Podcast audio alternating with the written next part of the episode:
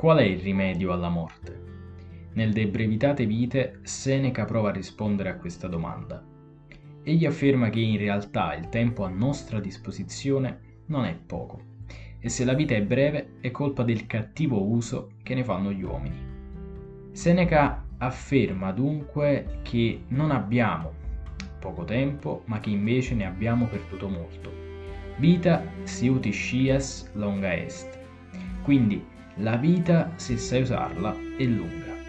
E Seneca dedica parecchie pagine del suo trattato a descrivere i cosiddetti affaccendati, ovvero coloro che sprecano il loro tempo in attività inutili. Quindi, chi è che vive per davvero secondo Seneca? Vive solo chi dedica il suo tempo alla saggezza e si fa contemporaneo dei grandi spiriti del passato. A questo punto Seneca cita tra gli altri Carneade, Socrate, Epicuro, Pitagora, Aristotele e a tal proposito scrive Nessuno di loro ti costringerà a morire, tutti te lo insegneranno. Nessuno di loro consumerà i tuoi anni, anzi ti aggiungerà i suoi.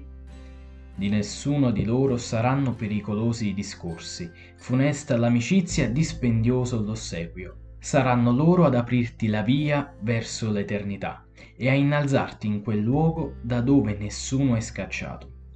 È questo il solo modo di prolungare la condizione mortale, anzi di mutarla in immortale. Molto dunque si estende la vita del saggio, non è confinato negli stessi limiti degli altri.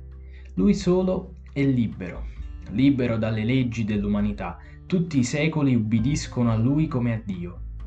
È passato del tempo. Lo blocca col ricordo, urge, ne usa, sta per venire, lo pregusta.